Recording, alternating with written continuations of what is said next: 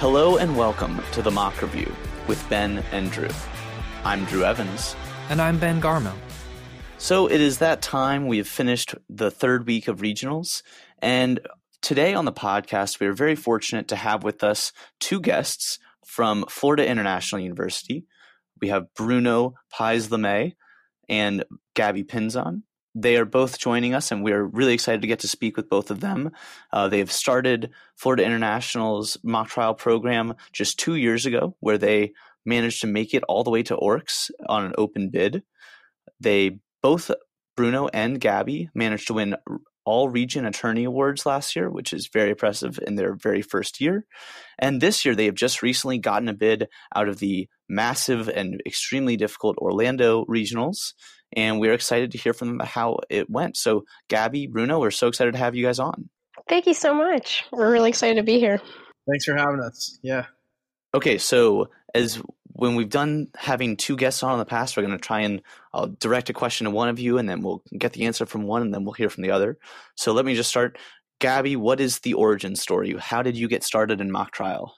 Um, I guess I ha- I started pretty pretty late. Um, I started as as a junior in college, um, I started with Phi Alpha Delta, which, if you're not familiar with, is a professional pre law fraternity. They had a small, like, mock trial competition that I had the opportunity to compete in.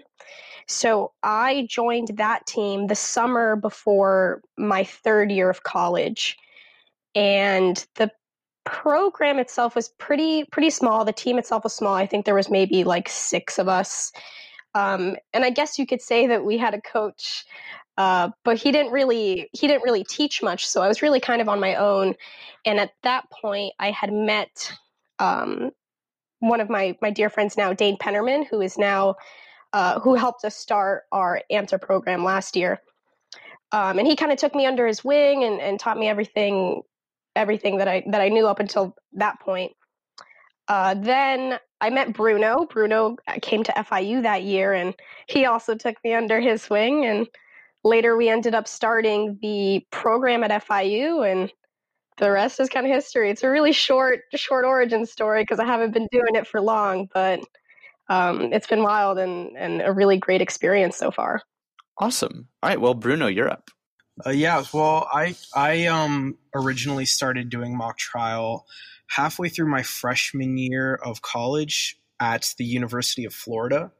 Um, I was a biomedical engineering major when I started there, and then was kind of didn't feel like that was the path for me. Um, very quickly realized that I hated chemistry, so I uh, was looking for an activity to do. And I have a theater background in high school, and kind of stumbled upon the mock trial team. Got coffee with the then president Virginia Stanton, who's at Wake Law now, and um, and she introduced me to it. I went to a practice, and their D team needed a witness, so I joined and that first year, I um, I won a, a, witness award at regionals. I think it was 2015, and stayed with the team as a witness during the next year. And then I took a year off of school, and then transferred to FIU, where I met Gabriella and Dane, and we kind of came together um, after after asking one of our professors, rockstar attorney uh, assistant professor who also did AMTA back in her day um, to help coach us, and we got the program started. And you know, the rest is history. Well, let's talk a little bit about that history. Uh, so, you guys, you you both come to FIU and you start this program, uh, and it's sort of a you know a brand new program. How did you guys approach um, building the program how do you approach running the program? My understanding is that you guys are largely student run but sounds like you have someone who's helping you out on the on the faculty side. So what's the system that you guys use to run your program? And bruno let's start with you but obviously both of you you know feel free to chime in with whatever information you've got. Sure. Um, so the way that we do it is we are a student organization on campus and so we're open to anyone. We decided I I copied a lot of the model that I saw at UF in my time there in when we were kind of brainstorming how to get the team together. So we host an information session at the beginning of each year. And with that information, we release the case packet to um, the people avail to to anyone who wants to try out. If they sign up at the information session we host the tryouts and our coach pulls in other local attorneys to um, help coach our team and they make their decisions on teams then for the fall. And the fall decisions i mean it's all very new so we had sort of an unstacked team in the fall like unstacked teams in the fall. Um, but the way that it worked out was that only one team ended up going to we only went to two invitationals. And last year we hadn't gone to any because we didn't have access to the case until around december. So it was it was a it was kind of like last year was a little bit of a mess. And then we got the people in, interested because from our circle of friends we knew a lot of people who were pre-law and were sort of able to uh, muster together a team in that regard. And then this year, um, after our success last year, we were able to get a, a bit more organized and kind of have a more formal tryout process, which is how we had two teams um, come into existence and why we why and our coaching staff is phenomenal. It's our coach she she makes the the coaching decisions, so team placements and stuff like that, but um, there is a huge student component to it, but we aren't um, just student led. Our first year last year, I think, was was particularly uh, rough in that trying to, to get a team together and having no idea what you're doing was was really hard. Luckily, we had Bruno who came from UF who was able to explain you know the whole process to us because none of us really had any experience with uh, AMTA or anything. Um, so it was really interesting last year in that you know as a as a, a new organization we weren't recognized under FIU everything that we did was really based on like based off our, our own grind. Like we were you know fundraising our own money trying to trying to get to you know where we wanted to go. And because we were one team practicing was really hard. I remember we would scrimmage like against ourselves in that you know most of us one team we were all made up uh, we all made up like both sides of the case. So a lot of us, you know, had two roles. So I remember, you know, playing the defendant last year as a witness and but I also crossed the defendant on the prosecution. So I remember like being directed on the stand and then like being in character and out of nowhere just like standing up on the witness stand like objecting to myself. Um so that, you know, really humble beginnings. Uh, but I'm I'm glad to say now that we have two teams now, so so we don't have to do that anymore. Well, with those humble beginnings, though, you know, there are a lot of programs around the country who start from humble beginnings, and I would I would suppose to say the vast majority of them don't go five and three at their first regional and get an open bid to Orcs. So, Gaby, let me stick with you. What do you think it was? Uh, and you guys have alluded to it a little bit so far, but what do you think it was that made you guys be able to, in in your first year as a program, step up and grab those five wins so you could move on to orcs? Man, uh, it, it, was it was really wild. Um, first, I Bruno mentioned it uh, a little bit earlier, but we had started incredibly late. We had started like at the beginning of December, and again as a, as like a group of kids that had no idea uh, what they were doing um, you know it, it, was really scary going into regionals. But i will say i think what really led to our success is is our incredible coaching staff. Um, our coaching staff is led by professor kristen corpian uh, at fiu and, and she brings in lawyers all the time who make up our coaching staff and they kind of just took us and, and molded us into what they wanted us to be. And and I think the group of people that we have on our team right now, um, I'm sure just like a bunch of, you know, other kids at other programs are just really dedicated to, to what they do to the program and constantly putting hours in. And I think that's ultimately what led to our success, a combination of, you know, we really wanted it. We really wanted to be a first year team that that got to nationals. Unfortunately, that didn't happen last year, but that was ultimately the goal and so that combined with an incredible coaching staff um, i think that's what what led to our success. So one of the things that i noticed when i have been you know paying attention to the open bid list last year was that this small school in Florida was traveling all the way up to Wilmington for Orcs. And then just this year, you guys traveled up to Fordham for one of their invitationals. And that's a lot of travel for a pretty young program. So, what type of support have you guys been getting from your school? And beyond just the support, do you think that that has helped? Do you think that you've noticed differences between the Northeastern tournaments that you've attended? Have you learned from them? You know, how, how have those benefited you to get to see such uh, different parts of the country? Um, like Abby said, last year it was really a grind on two fronts because we were kind of starting this program out of nowhere and just figuring out as we went while also you know putting in the incredible amount of work that it took to to try and achieve the goals that we had for ourselves as a first year program. So it was last year it was like i did not sleep um, and most of my time and of our time was consumed with something related to mock trial, even if it wasn't mock trial itself. Fortunately, once we um, got our bid uh, last year, we were able to kind of reach out to our college to the colleges at our university and have a little bit of leverage, like showing like, hey, we've got potential. We worked really hard for this result, and the, we are gracious enough now to say that the Honors College here at FIU is now sponsoring us, and so we were able to receive a lot of incredible support from them, and so last year our trip to to orcs at Wilmington, that was funded by the Honors College and by our student government in part. So we are incredibly grateful for that. And our trip to uh, regionals this year is being all completely funded by them in our competitive season. Now, Fordham is was a little different because as a new program, explaining the value of invitationals, it's something that might take a little bit of time. And so our invitational season this year, we did a lot of fundraising to help help uh, fund those different trips, and we did have to pull some money out of pocket, so that wasn't completely funded.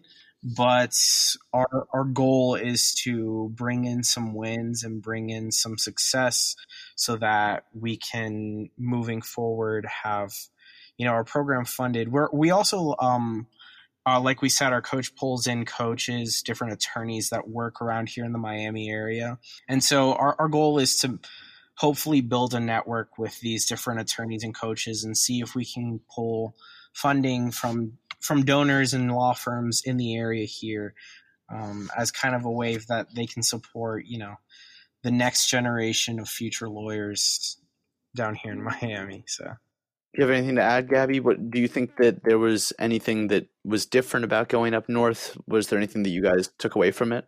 Yeah, definitely. So this year was really cool in that we actually got to go to two invitationals. Um, like I said previously, last year we didn't. Our first competition was regionals.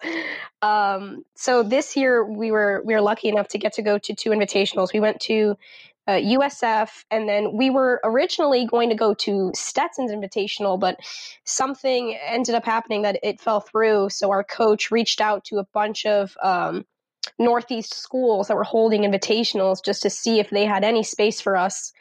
And luckily, Fordham replied, and we were just so lucky to be able to go to Fordham. I think it is a lot different. At least, I mean, again, I, I, don't have that much experience, but from what I've seen, I think the Northeast tournament was a lot different than, say, you know, the USF tournament or even like our regionals.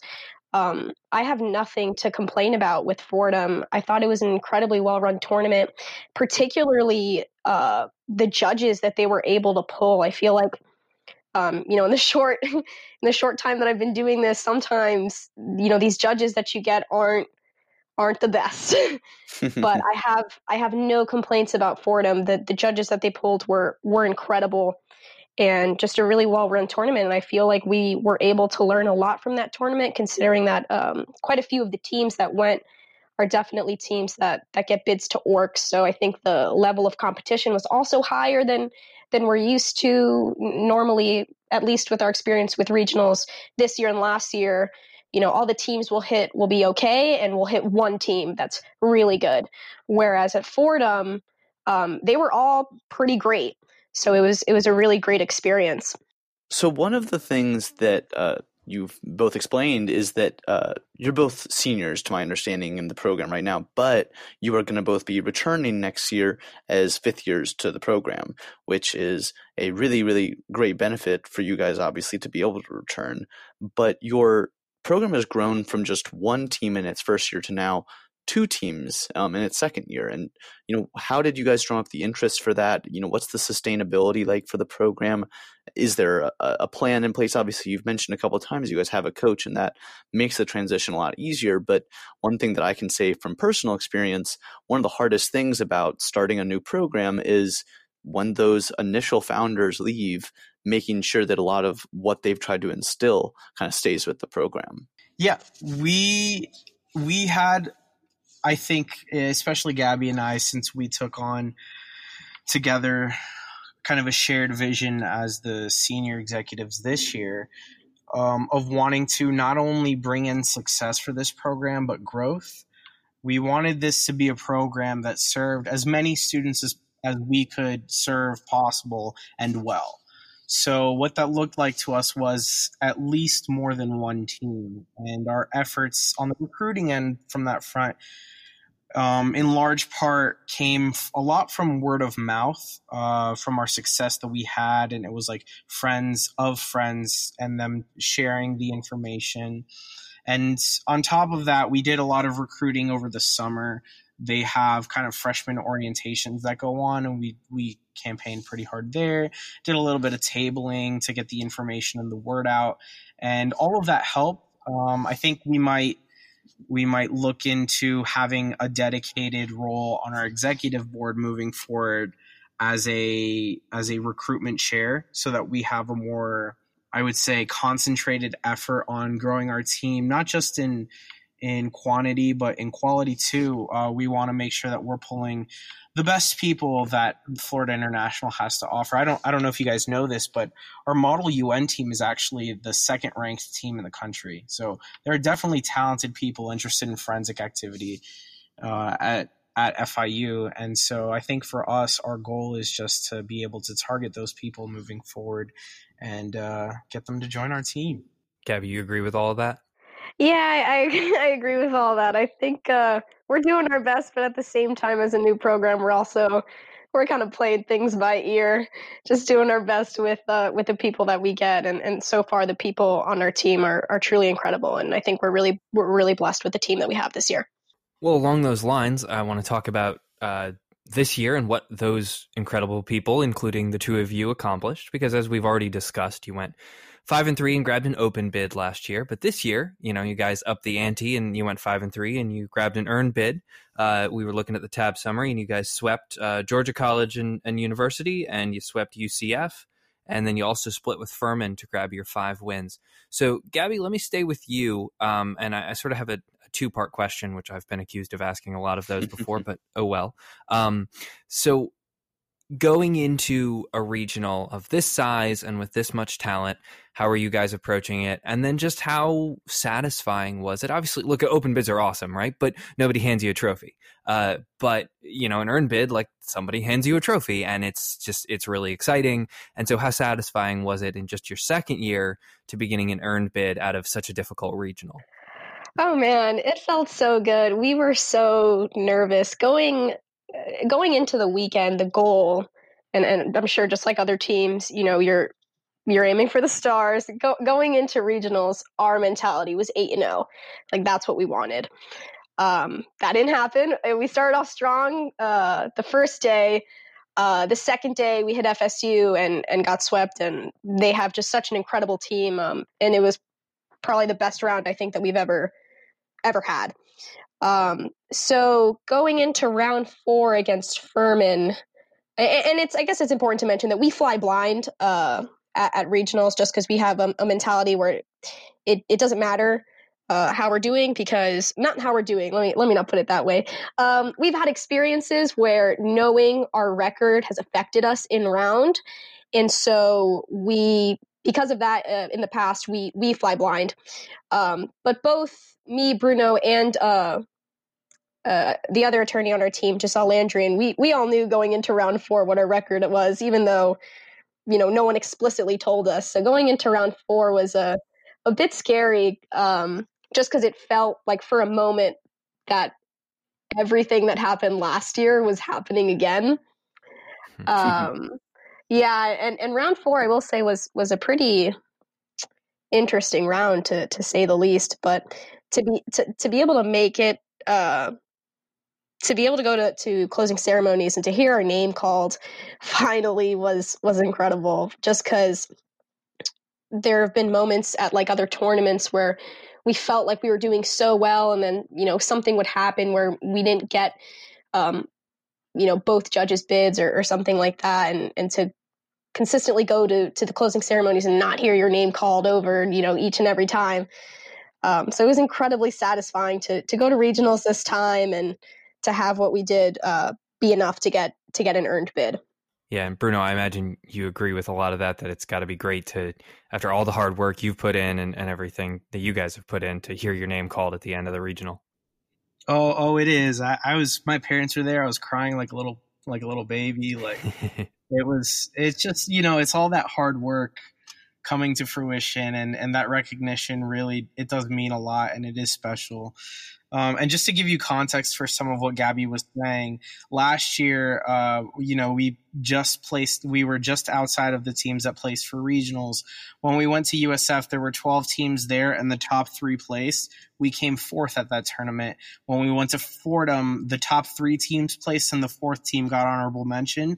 We came fifth at that tournament. And so it just seemed like we were always just on the outside looking in, that our name was always almost the one called a not. And and even at Fordham, um, we had split a great round one with Hamilton. They're a fantastic team.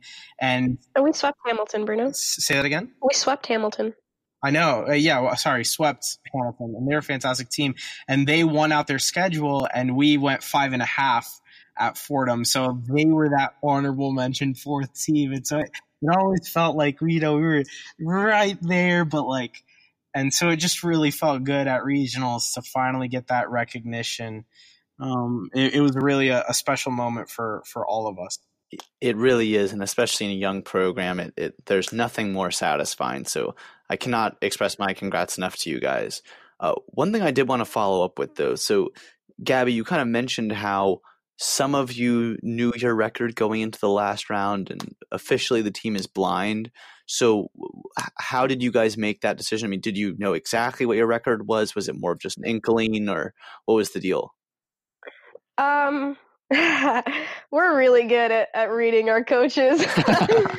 uh, that that's really what it is, and and also, you know, I feel like when you're in round, especially once when you're in a round, it's it's kind of you can kind of tell um, sometimes I, I, will admit there are some rounds where you know we came out and you know I went to Bruno and I was like I honestly don't know. I felt like we were better, but I, I don't know. Maybe the judges preferred their style, you know, their you know material, you know, etc. Um, but going into especially so after the FSU round, the FSU round was in was just an incredibly close round, and I knew that it was close, and I knew that it could have gone either way. Um, in this case, they ended up sweeping us, and we were never told that we were swept, but we kind of just knew.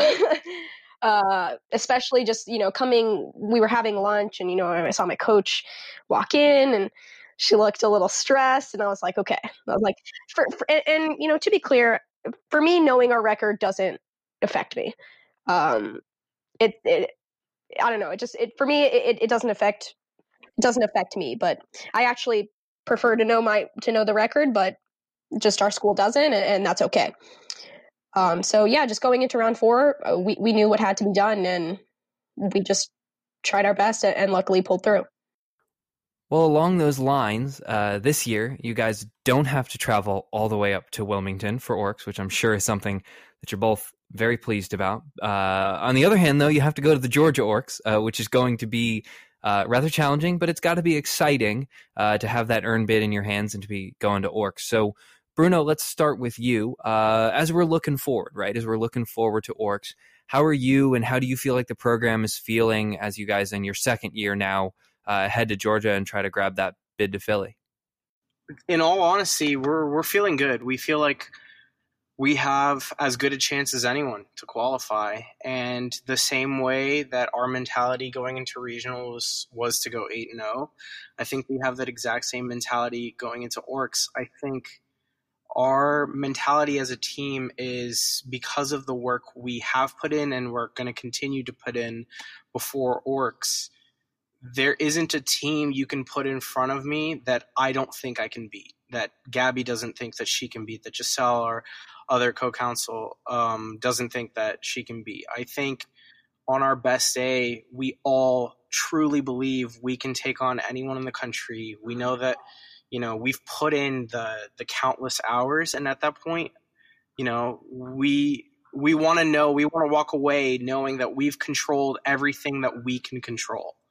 And obviously, in mock trial, there are things you can't account for, you can't control, you can't change but the things that are in our power in our control uh, you know we we go into every tournament knowing that we've done everything we could um, and i think that at the end of the day that's that's all you can ask of yourself and that's all you can ask of your team and i couldn't ask for a better group of people to do it with um, we have a pretty lean team that's going to orcs i think there's only six of us and uh, i have full confidence in every single one of them and in myself that you know we can perform when it counts. So that's that's our mentality. We we relish being the underdog. I think Gaby will agree with me.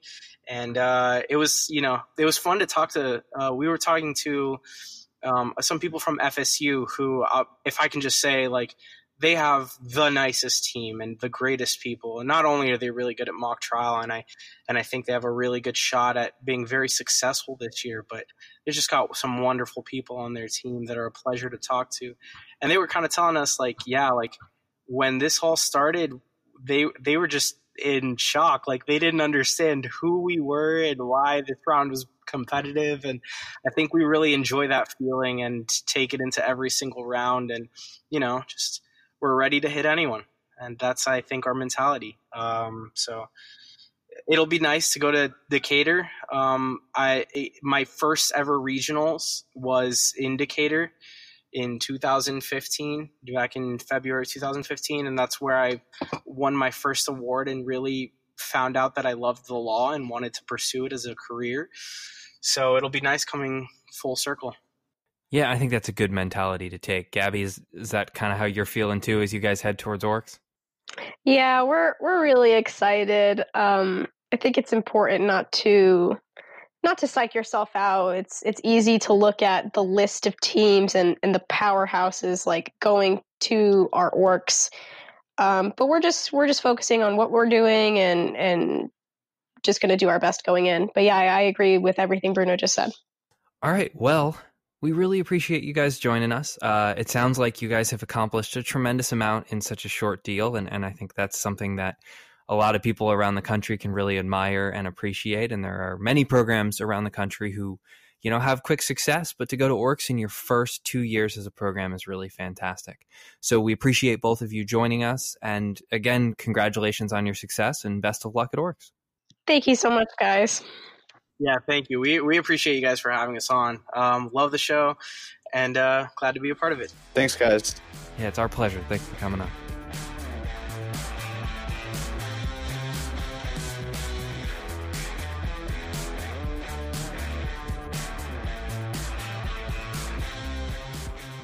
Welcome back to the mock review with Ben and Drew.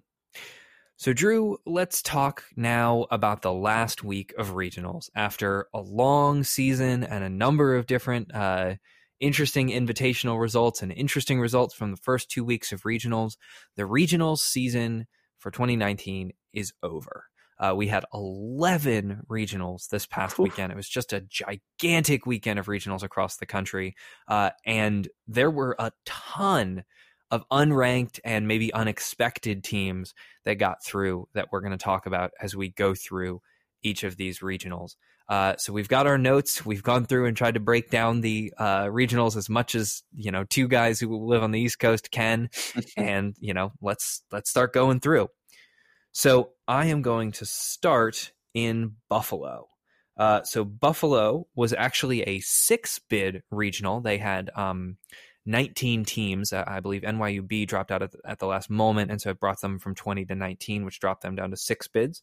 Their six bids in order uh, were NYUA, Fordham Lincoln Center B, Fordham Lincoln Center A, Syracuse A, Hamilton B, and Cornell C. Uh, and and Drew, I think the only major uh, surprise here, aside from NYUB, you know, dropping out, and and we don't need to go into detail on that. I, you know, you hope just everything's going okay with their program, but uh, Hamilton A. Uh, not getting out in this situation was was interesting. Hamilton's a, a strong program. Hamilton A is the 85th uh, ranked team in the country. Uh, they did go four and four with a 20 and a half CS, so it looks like they had a tough path. And their B team got out, so they'll obviously be represented at Orcs. Right. But uh, other than that, I, I, think you saw most of the teams that you would expect to get out of this regional get out.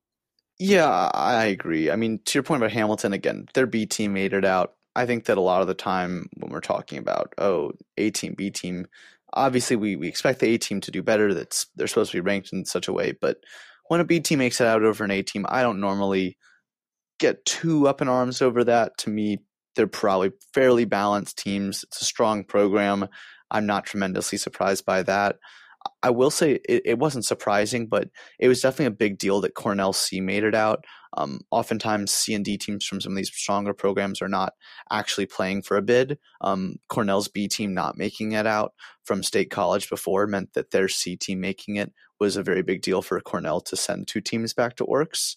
So that's definitely big for them and changes the look of Islip a lot. Um, but uh, Lincoln Center getting two teams through, not surprising. And then, you know, NYU, uh, as you said, I mean, their A team couldn't have put on much stronger of a showing if they tried. So definitely dispelling any doubt about any weaknesses with their program. They are looking like a team I don't want to be facing anytime soon. Yeah, no, that, that's the thing. It's like you obviously the B team not going there, but you look like their first round and they they played a team in their first round that's maybe not considered a traditional power, but in their first round alone, they managed to boost their point differential up above 100. So uh, that should give you a sense of yeah. where NYU is at. Um, and I look, like you said, no surprise. NYU is NYU. Um, and they're just, you know, I mean, you look at the names of this and you saw NYU and Lincoln Center and Syracuse and Hamilton and Cornell, all programs that have had recent success and have done well. And, you know, nobody, I mean, Lincoln Center B looks like had a 12 and a half CS, but that's totally respectable. So yep. I, yeah, there was just not a lot here that was surprising aside from Hamilton A, but obviously Hamilton's got a program going works. And just because we've mentioned all the other teams, Syracuse also made it out another team. Not too surprising. They're strong. Great for them. Moving on a little bit to the West Coast, we have the Colorado Springs Regional, which, while it has grown from last year and it is considered a, full regional like the rest, um, it was only a six bid regional. Uh, the teams that made it out here were Air Force A, Arizona A, Fresno State A, Denver A, Grand Canyon A, and then Arizona B. Uh, I think similarly to what we said with Buffalo, this is about what we expected. Not too many surprises. I don't think that many people had thought of GCU as being a very strong program, so really excited to see them emerging out of this regional. Um, this was definitely, I mean, it was just four A teams from the four strongest programs there making it out. I mean, that's what everyone expected. And then the top B team there was absolutely Arizona. I uh, don't think anything too crazy here. Ben, are you seeing anything else? Yeah, I agree. And and one thing I like to see in these small regionals, um, you worry sometimes that maybe like things can get a little weird and and you know sometimes noise can result in in something happening. But if you look, the last team out, the sixth team out was Arizona B with five wins, and then the the only honorable mention was Denver with four wins. And so when you have that clear break of a full ballot between your last team out and your your last team and your first team out, it usually means um, on the surface at least that the teams that probably deserve to get out got out. Uh, and like you said, good good on Grand Canyon. You know they're unranked, so so I don't know what their long term past history is, uh, but at least in the last couple years they haven't advanced. Um, so I mean, honestly, the, this I thought it was interesting that the CSs all ranged between 10 and 20.5, so you didn't have any crazy outliers one side or the other. Uh, this seems like this was a regional that kind of went according to form, and and you know you had some strong programs like you said. Uh, programs. I mean, Air Force and Arizona going, you know, seven wins. Nobody went eight zero, oh, but you saw the teams rise to the top that you probably expected to rise to the top. Right. I mean, the one thing that I, I will say about this, uh, Arizona last year went to this tournament and sent two teams through at eight and zero. I'm not scoffing at their record this year, seven and one and five and three. Definitely, still got two teams too. That's still very strong showing for them. Not quite the authoritative 16 and 0 program wide uh, showing they had last year, um, which I think is probably a good thing for the region. I, I, don't think that it's a good look for programs to be overly dominant in regions, and hopefully it'll continue to be competitive and fun. Obviously, their A team had an extremely high point differential, and I think that they are looking poised to make it back to nationals. Um, but uh, definitely looks like this is a, a, growing region, and it's exciting to see what was a a small mini regional last year growing and becoming a full on fledged regional. Yeah, I I agree. Uh, so we stay sort of out on the west coast, uh, and we go to you know the OSACAN UC regional uh, over in Fresno. Uh, Fresno was a seven bid regional. We had in order UC Santa Barbara A, Stanford B. Uh, the next five names start with UC, so I'm just going to say that the parts after UC. Uh, you had Berkeley A, uh, Davis B, Berkeley C, Davis A, and San Diego A. Uh, another West Coast regional that mostly held out to form. I think the only unranked team on that list of seven is Berkeley C, and obviously they're unranked because they have to be because they're a C team. Uh, but Berkeley's a great program, and so it's not shocking by any stretch of the imagination to see their C team uh, not make it out.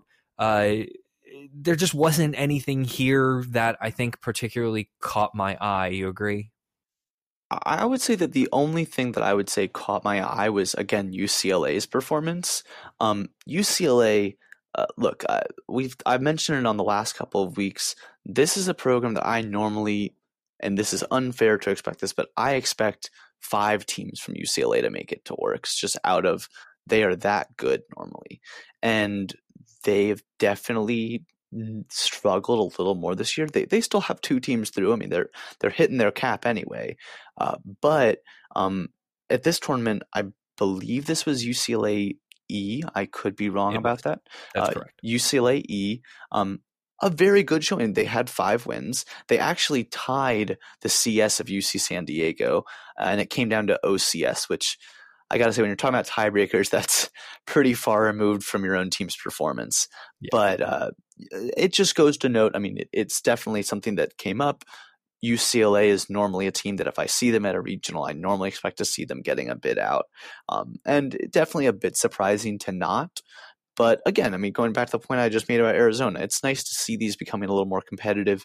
You know, having tournaments be decided by OCS shows that it's really, really close and that there are a lot of teams vying for spots, and hopefully it'll be that much closer again next year. Yeah, I, I think all I'll say to that is if my, you know, in, in if if I'm ever at a point where I'm defining having a down year by my E team missing out on uh, Orcs bid by OCS tiebreaker, uh, I hope somebody will check my temperature because I've gone crazy forever agreeing to field an E team in the first place.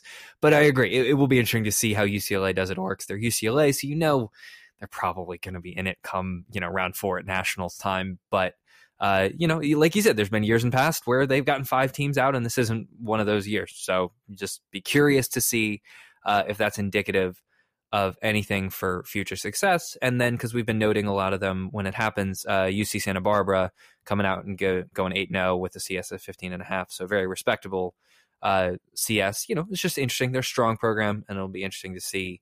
Uh, you know, the, the West Coast, you just have so many good programs, and they have to beat each other up at these regionals and orcs because of geography.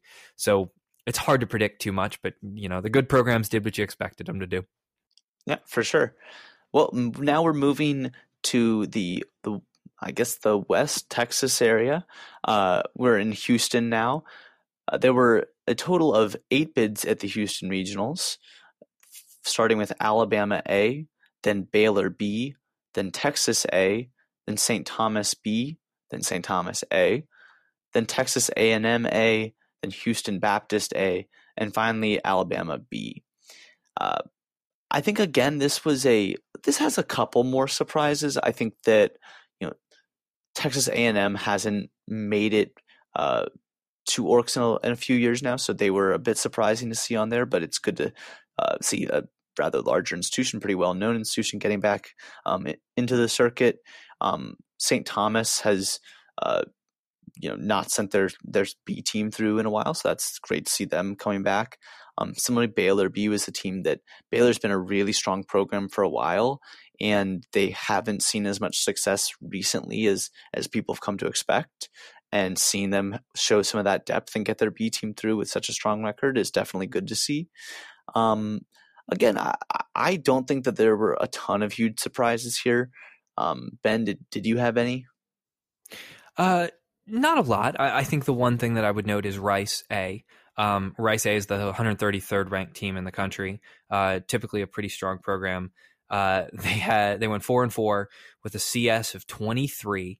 Uh, they lost their four ballots to Baylor and Texas A&M, who both got out, and those four ballot losses by, were by a total of 10 points, uh, which is just tough. You know, so many mm-hmm. of these rounds turn mm-hmm. on one or two small things here and there, and you never know what happened there. So that, you know, that that was interesting. Just when you see a team with that high of a CS and that tough of a schedule not get through, you you feel for them.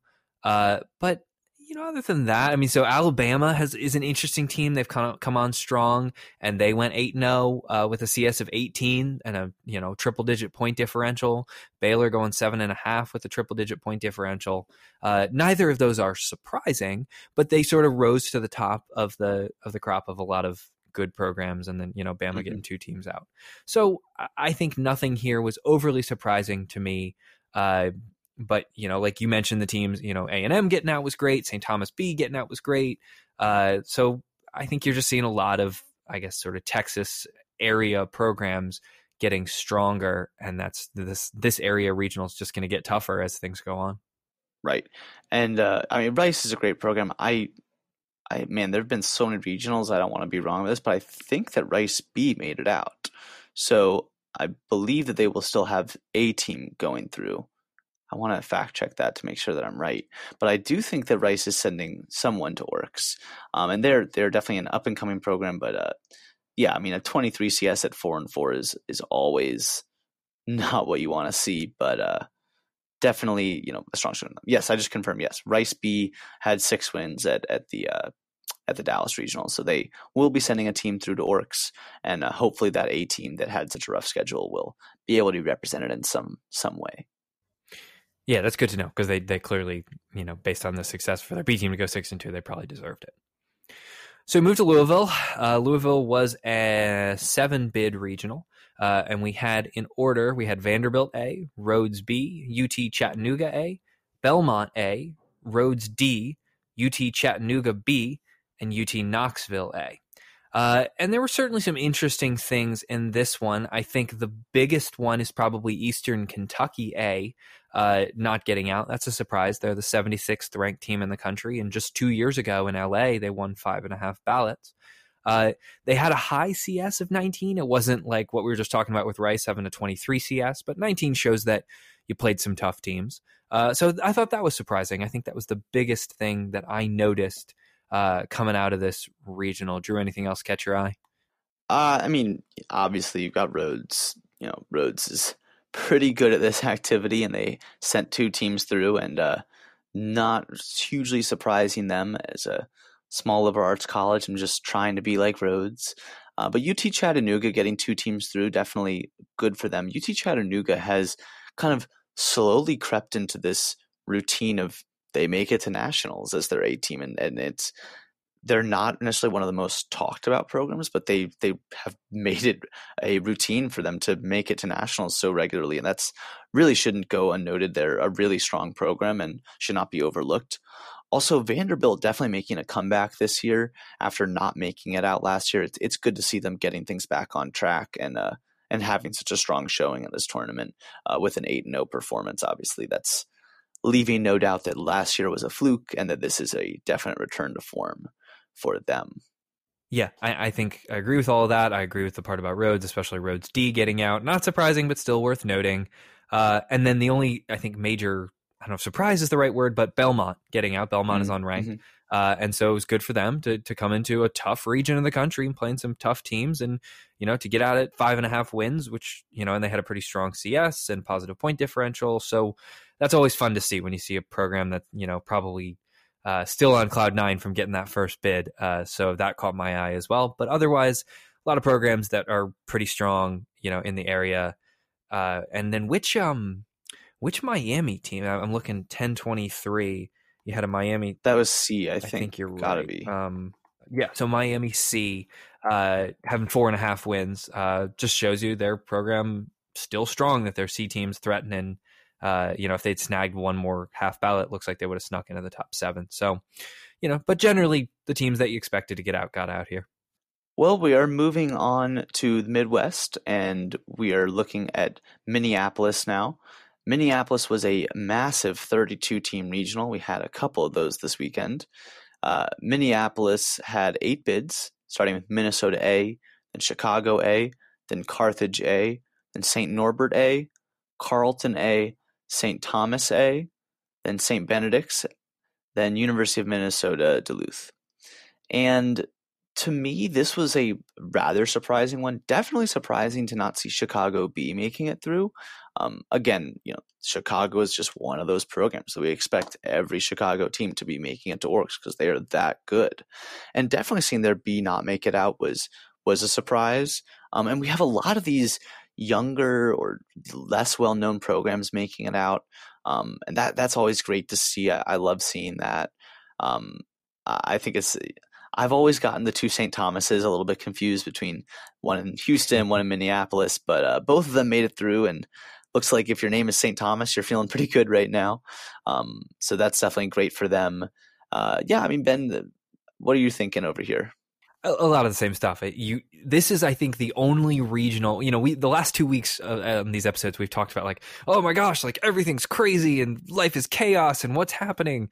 Um, and most of the regionals this weekend kind of return to what you'd expect. Minneapolis is probably the one where you're like, oh, something went a little weird right, there. Right. Uh, you know, Chicago B got easily got an open bid with five and a half wins, but like Carthage is 228. Norbert St. Norbert is unranked. St. Thomas, Minnesota is unranked. St. Benedict is unranked. Minnesota Duluth is unranked.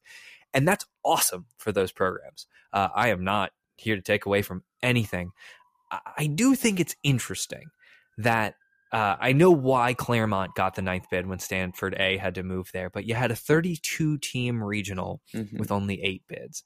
Uh, that's not enough bids for a third. That that Minneapolis should have had nine bids. Uh, it just given the number of open bids that were created this year, and it didn't probably didn't make a substantive difference just because I'm assuming whatever team, um, yeah, I mean Macalester at five and a half. I mean, he had three teams. Right. I mean, basically the whole first part of the open bid list uh, is sitting coming out of Minneapolis. I actually right. think it might literally be, you know, because you had the three five and a half win teams. That's when insane. you've got a regional with three five and a half win teams not get out, there's not enough bids at that regional. Right. Uh, you know, and especially at five and a half wins with a CS of 17 and a half, that's just, that team should be getting, that someone should be handing that team a trophy. Seriously. Uh, and so I, I, think that's really the only thing that caught my eye here.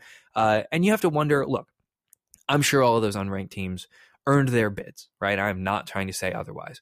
But when you have so many get out. You have to wonder if the size of the regional combined with a smaller bid of the re- smaller number of bids for that size created a little bit of noise that that built a path for one or two of those teams to to get through without having to hit. And I, I haven't gone through and looked at each individual schedule, but I see a couple like a few of those schools got through on lower CSs, and so you know I wonder if I don't know if it would have or not, but if adding that extra bid would have changed the last out record in the tab card uh, situation round four and maybe changed up some of those round four pairings. I don't know. But either way, it's impressive accomplishment for each of those schools. Congratulations to each of them. And it looks like basically everybody here who should have gotten a bid either got one or grabbed an open bid soon after. Right. And I mean, just because you mentioned the 32 team tournaments, if we added another bid, I'm sure that everyone over at at Yale A is screaming, "That's us too! That's us too!" But uh, yeah, yeah. Absolutely. I mean, I think these these 32 team tournaments they're just so massive, and I think that it's becoming a pretty common trend. And I'm not trying to overly generalize, but I feel like the the most surprising results we've seen have been pretty consistently from these really big tournaments. And the smaller you get, to a certain extent, the more they return to the form and to what you expect. And that makes a lot of sense in that when it's a smaller tournament, you can't sneak by with a uh, with a wacky record or with a wacky schedule. You kind of have to play a lot of the same teams. Um, and it goes to this point about you know, maybe we should revisit how big we're allowing some of these regionals to be. I mean, we've talked about a lot. We obviously just need more hosts in AMTA. But when we have these t- tournaments that have 30 plus teams, I, think that it, it causes problems with the pairings. I mean, I, I just, I truly believe that you can't possibly expect it to be the same type of distribution as when you have some of these smaller tournaments. And to, I mean, exactly your point. Three teams with five and a half wins, like that should be good enough to to get them a, a, trophy at, at regionals and it's unfortunate that it's not so definitely something to be revisiting and, and it's been a common trend that we've seen this year of these really massive tournaments being some of the most surprising yeah it'll be an interesting discussion point and there's so much discussion going on about our tournament structure that uh may as well you know add another piece of wood to the fire and, and see what we get uh so moving to Orlando, which was another big regional, wasn't quite as big. It only had 30 teams, uh, but it did have eight bids. And your bids out of Orlando in order, you had Florida State B, Emory A, Florida A, Florida State D, Georgia Tech C, Florida International A, Nova Southeastern B, and West Florida. Uh, so this was an interesting one uh, with the the eight bids. Uh, I think you had Florida State B, who I believe is ranked 265. Um, Nova Southeastern B, who I believe is unranked, uh, as well as West Florida, who I believe is also unranked. Uh, so you had a couple teams that, uh, you know, maybe you weren't expecting to get through, and, and you did have uh, a couple of teams. I think the first one that stands out to me is Florida B, uh, that maybe you expected to be on the list of bids, but nothing too shocking here for me beyond those few things. No, I, I for the most part agree. I mean, we got a chance to talk to to the good folks over at Florida International and hear about their experience. They're obviously really happy for them to see them making it through. Um, yeah, I mean Emory A and Florida A. That's not a surprise at all. I definitely think to me the biggest surprise here is Florida State. Um, Florida State was a program that you I say used to be. I mean, I'm talking two or three years ago, was a really, really strong program that that everyone very much so expected to be, be sending two, three teams through. Um, and in the last couple of years, they've definitely fallen off a little bit. But to be getting, you know, a B team through so convincingly and a D team through, I think that they're really showing that they they are returning to that form, uh, and they are they're looking like a very strong program and going to be a, a tough competitor moving forward. Uh, so definitely, I love seeing that coming back from them, and it's it's good to see new programs sprouting up, like we said with Florida International, Nova Southeastern, West Florida. Um, but it's also nice to see some of those stronger programs returning to form. And I believe this is Georgia Tech C's first time getting through. I could be wrong about that. I'm sure someone will correct me later on. But uh, yeah, I mean Georgia Tech they've traditionally had a someone really, like the president of the American Mock Trial Association, uh, something like that. Um, I mean, Georgia Tech obviously is one of the the best A teams in the country, and their B team has has historically done very well at Orc at regionals um, and at Orcs as well. Um, but my understanding is that I don't believe their C team has really seen a lot of success, and maybe this is showing the effects of having pretty uh, important people involved in your program, and maybe they're really able to start building up that depth and hopefully when a lot of these really strong seniors uh, graduate from Georgia Tech A, they will they'll have laid the groundwork for Georgia Tech to continue its legacy of success. Yeah, I, I don't know off the top of my head if Tech has gotten out or had much success at regionals, but it, it's certainly no surprise to see them building the depth that they're building. Uh, other results here, I thought it was interesting. Um, South Carolina A goes four, two, and two. Um, I believe they eventually snagged an open bid, but they didn't get out and then earned bid. Um, I know them a little bit just because I've repped their regional two years in a row. They're good folks, and so I was happy to see uh, that they got the bids or they got the wins necessary to snag an open bid. They're a good program. I think they're 188th ranked team in the country. Uh, so good for them. And then I mean, aside from that, uh, you mentioned Florida State, you mentioned, you know, some of these top programs So yeah, I think mostly to ex- what to expect. Uh, it was interesting to see Florida State uh, have one of their teams get through with an eight CS. Uh, as we say every time that we note this, you can only beat the teams you play, and so we are not taking away anything from Florida State. Uh, but that's you know that that's your your opponent's averaging two wins. It, it's just interesting, right? Every time you see it. Yeah, for sure. And uh, I mean, again, it's never to take away from a team's success. I mean, they still went six and two, but definitely, I mean, it's it's always a caveat that we kind of have to give. So we're moving on to the bane of my existence, the Owings Mills Regionals.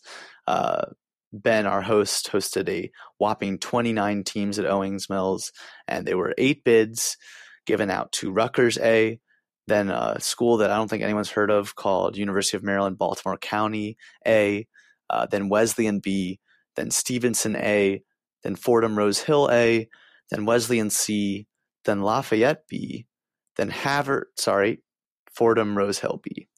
Uh, unfortunately, Haverford A uh, did not make it out. Uh, a couple other surprises, Lafayette A and LaSalle A also did not make it out. Um, this was definitely, I mean, again, it's a larger regional. There's a lot that can happen there. Um, I can speak from personal experience when I say that we were frustrated by the end result that we had, um, having both of our two teams be 4 0 going into the second day and neither of them making it through was definitely frustrating. But it was a great tournament, well run, and the teams that made it out are all fantastic teams that I'm I'm sure are going to do great and I'm I'm trying to say happy for for all of them.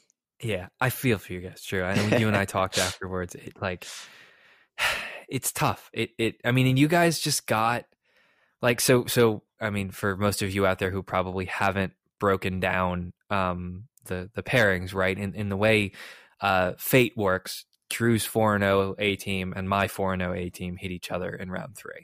Uh and it, that's obviously how it goes, right? Two great teams who go 4 0 end up playing each other.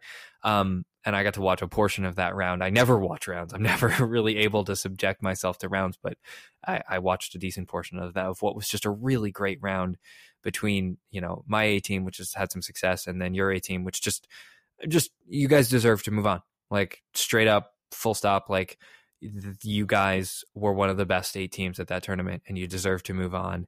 And I know a lot of the people on your team well. Obviously, you and I, I know you well, but I know several of your co-competitors, and and it always it it hurts not to see you know teams that you care deeply about uh, move on, especially when you feel like they deserve it. So I feel for you guys, Drew, but Haverford has had so much success over the last couple years, and I think you guys should have your heads held high.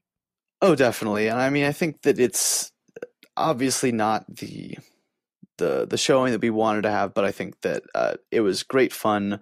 I mean, for me, I, I, thought that the round that we had against UMBC was such a fun one. Um, you guys have a phenomenal team, and I think that uh, while obviously it wasn't the result I wanted, um, I don't necessarily disagree with it. I think that uh, you guys deserve to move on, and I'm I'm glad that you guys are.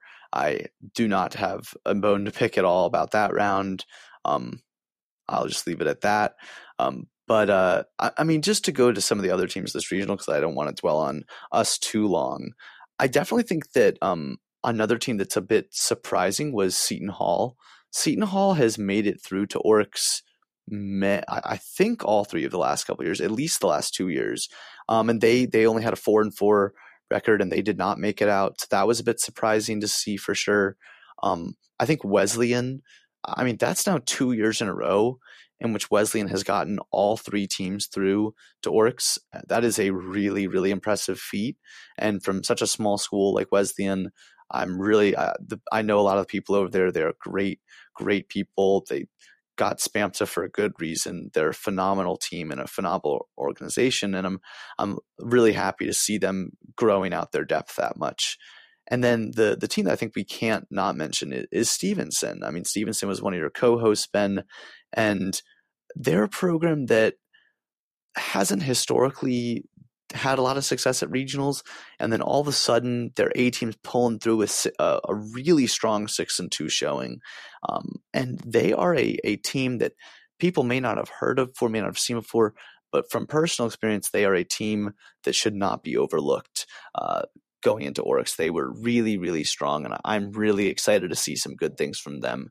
They're coached by good people, and they are. I'm excited for Stevenson, and I'm really looking forward to see how they do. I was so happy that they got through. They deserve it, and you know, we spend obviously we only know uh, firsthand what we're able to experience with our respective programs. I, you know, we've been hosting with Stevenson either. I think this is our fourth year in a row hosting with them in some capacity. Co-hosted some invitationals and then co-hosted regionals two years in a row now. Um, Melanie Snyder, their head coach, and Miranda Baxendale, their assistant coach. Miranda and I competed against each other when she was at Johns Hopkins. Melanie and I have been working together for years. They deserve this so much, and I'm so happy for them. And I know they were just over the moon. And you know their B team even had a path to possibly get out. They they had some tough competition on day two, but um, I'm just really really happy for them. And I'm just gonna take a moment I guess a little bit selfishly to just say that I'm proud of them and I'm proud of the work that they did because I know how hard they worked for this. I know just how difficult it is to get out for the first time. And yeah. especially at a regional like Owings Mills, when you look at, you know, Lafayette A, you guys, LaSalle and Seton Hall all not getting out, uh, it is not easy to get out mm-hmm. of any regional, but this was a tough regional. And I was just really, really happy for them. Uh, yep. Other things of note: Rutgers A going eight 0 um, you know, and the sun will rise tomorrow. Like yep. yeah. Rutgers is great. Um, you know, we were really hoping to be right next to them at, eight 0 and we we you know had a tie in round four, but you can't you can't overlook Rutgers. They're so good. Mm-hmm. Um, you know, Mike Kleinman, you know, double awarding like he always does, and they're just they're a really fantastic program that I think is you know hopefully on a path to Philly because they deserve to be there from everything that I've seen. So Definitely. I think that's about it from from Owings Mills overall. Um, you had some surprises, but then you know not a nothing too crazy. I think. No, I, I think that I agree. I think that, like we said, we kind of touched on a couple of the the surprises, but um, yeah, I mean overall, it's a lot of the teams that we kind of were thinking were going to make it made it, and about the records that we thought they would have. I, I am going to selfishly take a brief moment to just express how proud I am of not only the teams that made it up, but also of uh, our B team. Um, I I'm really happy for them and that they going four no the first day the first day for them. Like, look, I get to do this because I have a podcast, so I'm going to talk about them for a second. This was a team of all uh, first and years and sophomores, and they majority of them had never done mock trial before at least coming to Haverford. Um, I, I couldn't be happier with how they did. They worked so hard and and to go 4 0 the first day, 0 and 4 the second day, obviously unfortunate, but I'm still so happy for them. And I know that they're going to keep the program on the right path. And it, it brings me uh, definitely helps me to sleep better knowing that the program is going into good hands and uh, and we have laid the groundwork and we have the people in place to continue success. So really happy for them and uh, for really to all the teams that did well there. I, I I'm just so proud of the camaraderie that I saw at that tournament. I thought it was just a really friendly tournament and. Uh, I mean, I, have said it before. I think Orcs is, is just the worst. It's so cutthroat and awful, and uh, I don't know. This was definitely nice, uh, a nice tournament to go to. Just I thought that people were really friendly and it was very amicable. And um, yeah, I was just really. It was a, a, a well run and just a, a, really really fun tournament to be at.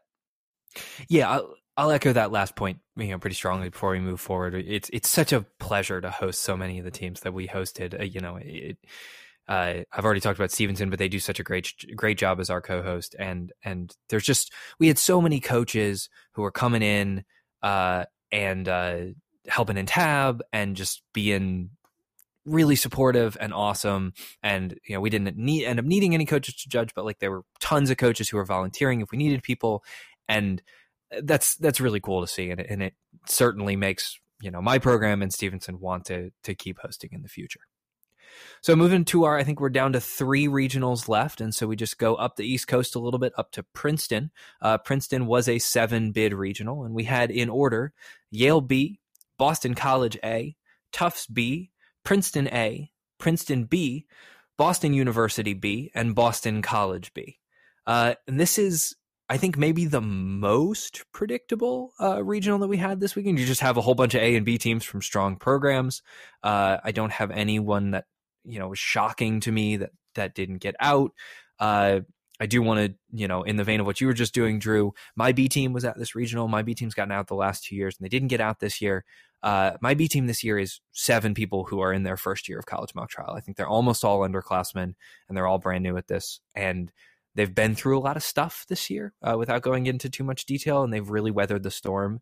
And you know, they didn't get out, but but I'm really proud of them. I wasn't at that regional, obviously, because we were hosting in Owings Mills, but everything that you know, all the reports that I got from my coaching staff were just that they they just did a really really awesome job and so i'm just taking a few seconds if any of them listen to this to just say that i'm proud of how hard they work and it's exciting they won some great ballots and they lost some really close ballots and you know when you're we returned a pretty small class this year and so when you've got a b and a c that consists of almost entirely uh, new people it, you know you're able to look at it and go okay you know uh, they didn't get out, and I like obviously that's a bummer because I feel like they deserved it. I think they were one of the better teams there, but I'm proud of what they did.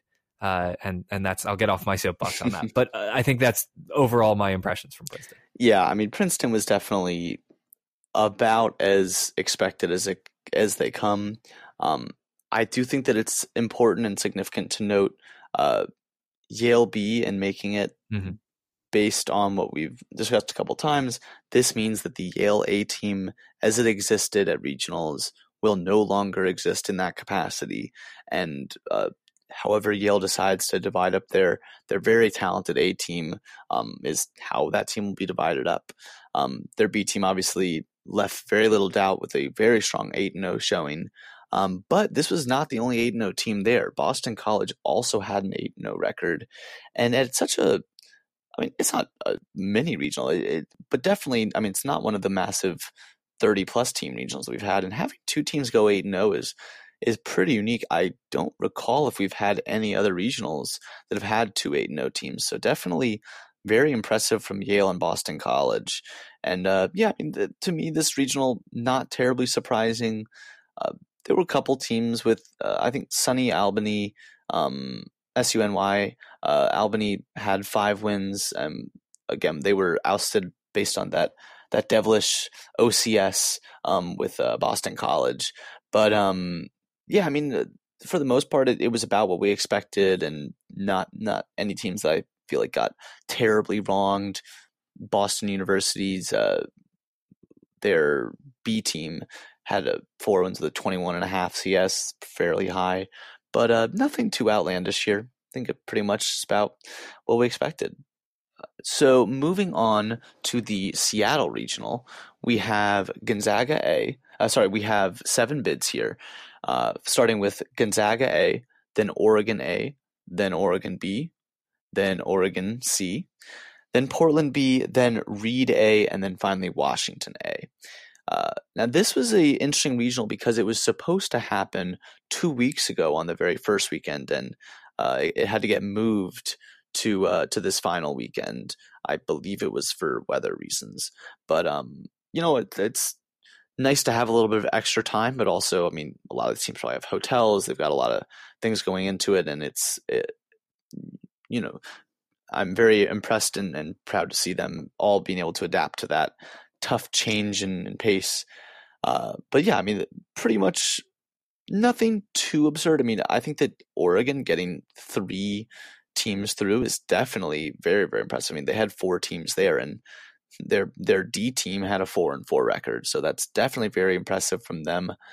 I would be intrigued to hear, uh, you know, if if uh, I would hope we could maybe talk to either the AMTA reps that were there having so many teams from the same programs, I'm guessing that some of those pairings with all the impermissibles they must have had got a little bit wacky.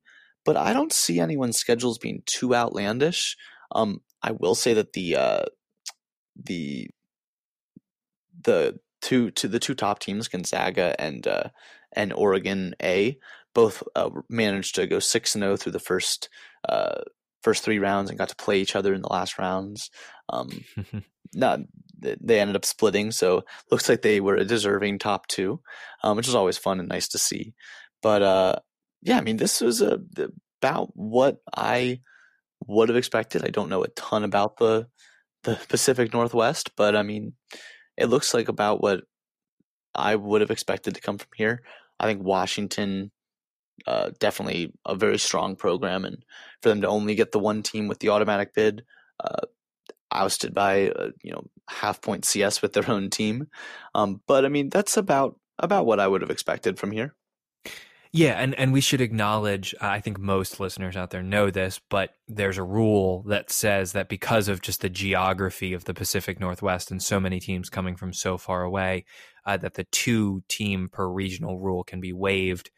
I think it's like 625 mm-hmm. miles or something mm-hmm. like that. And so that's why you had Gonzaga, Washington, and Portland with three teams there, and Oregon with four teams there, which is obviously very, very different from what you would normally get. And I, I do have to imagine that there were probably a fair amount of impermissibles in each round just because right. the odds of same school impermissibles are so much higher. Um, but yeah, no, that that was really interesting. Uh, Oregon, you know, it's interesting. They're a strong program, and getting three teams uh, out is is not stunning. But their A team is ranked 161st, and their B team is ranked 223. So you know, it's not like their their A team's top 100, uh, and so I think that's a pretty impressive showing to take mm-hmm. note of with mm-hmm. them.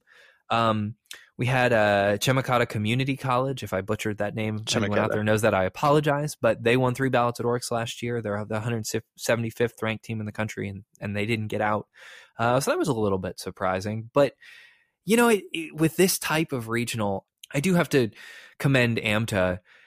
It It's hard mm-hmm. to put a regional out here. I'm sure it's expensive to get the reps out there. I'm sure it's expensive uh, especially to adapt on short notice to the travel issues. Um, obviously, like in a perfect world, could you have two of them so you didn't have to waive that rule? Yeah, but there's only so many schools out there, and there's only so many schools within however many hundreds of miles, you know, of each other out there. And so I commend AMTA for their work to make this regional happen. Uh, I'm sure it's a, a, challenging regional to make happen. So props right. to Washington for hosting it. Um, and other than that, there wasn't anything else that sort of caught my eye too much. Yeah, I mean the the last thing that I'll just add to this is that obviously Stanford transferring to the Claremont Regional uh, way back when and out of the Seattle Regional definitely was a loss of power from there, and I think that that vacuum kind of uh, allowed. Um, I'm not that any of these teams didn't deserve it. Obviously, they all had very strong showings, but um, you know, seeing the amount of teams to make it through from from Oregon, uh, and then you know teams like Reed making it through and uh, and Portland's B team. Uh, to me, I, I would say that not having Stanford there definitely opened up at least another spot, and it meant that it was one less team to avoid as as we all just talk about uh, a team like Stanford um, in each round. So that's definitely changed the optics over there. But I, I think that it, it ended up with a pretty pretty strong, pretty fair result.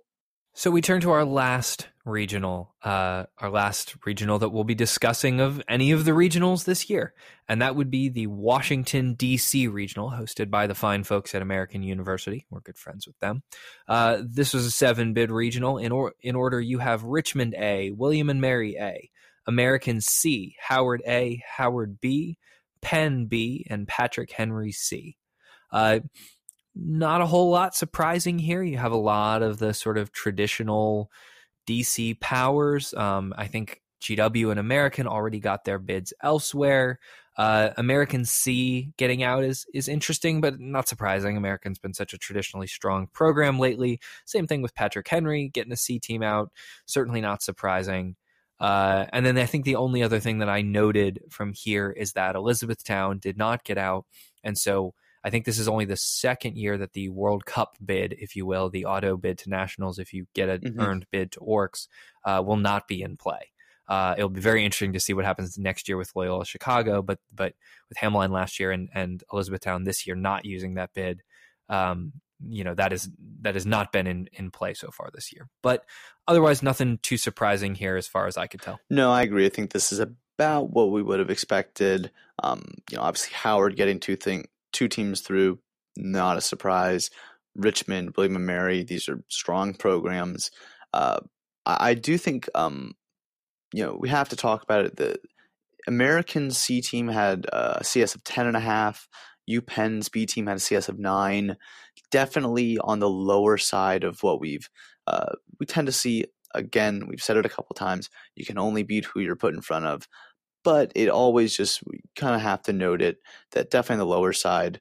Um, you know, team like Howard, six wins with a CS of twenty. You know, obviously, that's a a very different record than six and a half with a CS of ten and a half. Not that any of those teams didn't deserve it, but just something that we always like to note um, when we're doing these types of quick run throughs. Um, but yeah, I mean, this is about what we expected. Um, yeah, I didn't see any anything terribly surprising here, uh, aside from those lower CSs that I mentioned. It's about what I thought. I uh, the right teams made it through. I think. Yeah, I think that's about right. I think that um, this regional is probably right in the sweet spot of being a good size, um, and you have some great programs uh, programs like William and Mary and Howard, who have had very recent success at nationals. Richmond, that's such a strong program, um, and uh, I think it pretty much held the form. So that's our regionals review. We've had a lot of fun doing these, um, and now we turn our attention to orcs. Uh, we've got a couple of you know we're recording this uh, the friday before the weekend excuse me before orcs uh, but obviously we've got um, nine orcs this year, which is an interesting change. There are only um, five bids from each orcs, and then there will be three uh, open bids total, you know, from the various uh, fields. And so the first weekend of orcs, which is March 8th through the 10th, depending on whether you're a 121 or a 2 2, we'll have Cedar Rapids, Central Islip, Geneva, Illinois, and Santa Monica.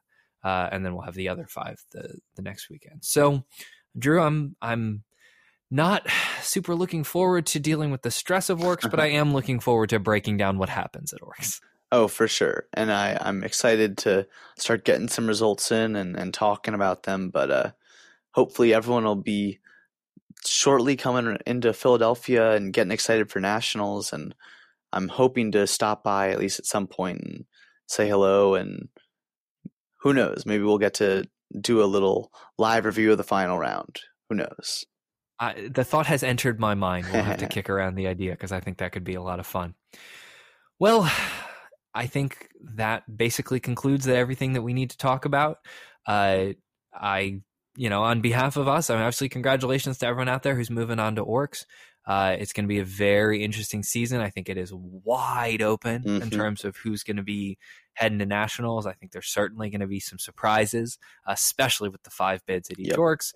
Um, I don't want to say that out loud too many times because I, you know, I'm not going to get any sleep for the next two weeks as it is. And the more I think about that, the less I'm going to sleep. But uh, it's going to be an exciting season. It's been an exciting season so far, and I'm looking forward to see what happens next.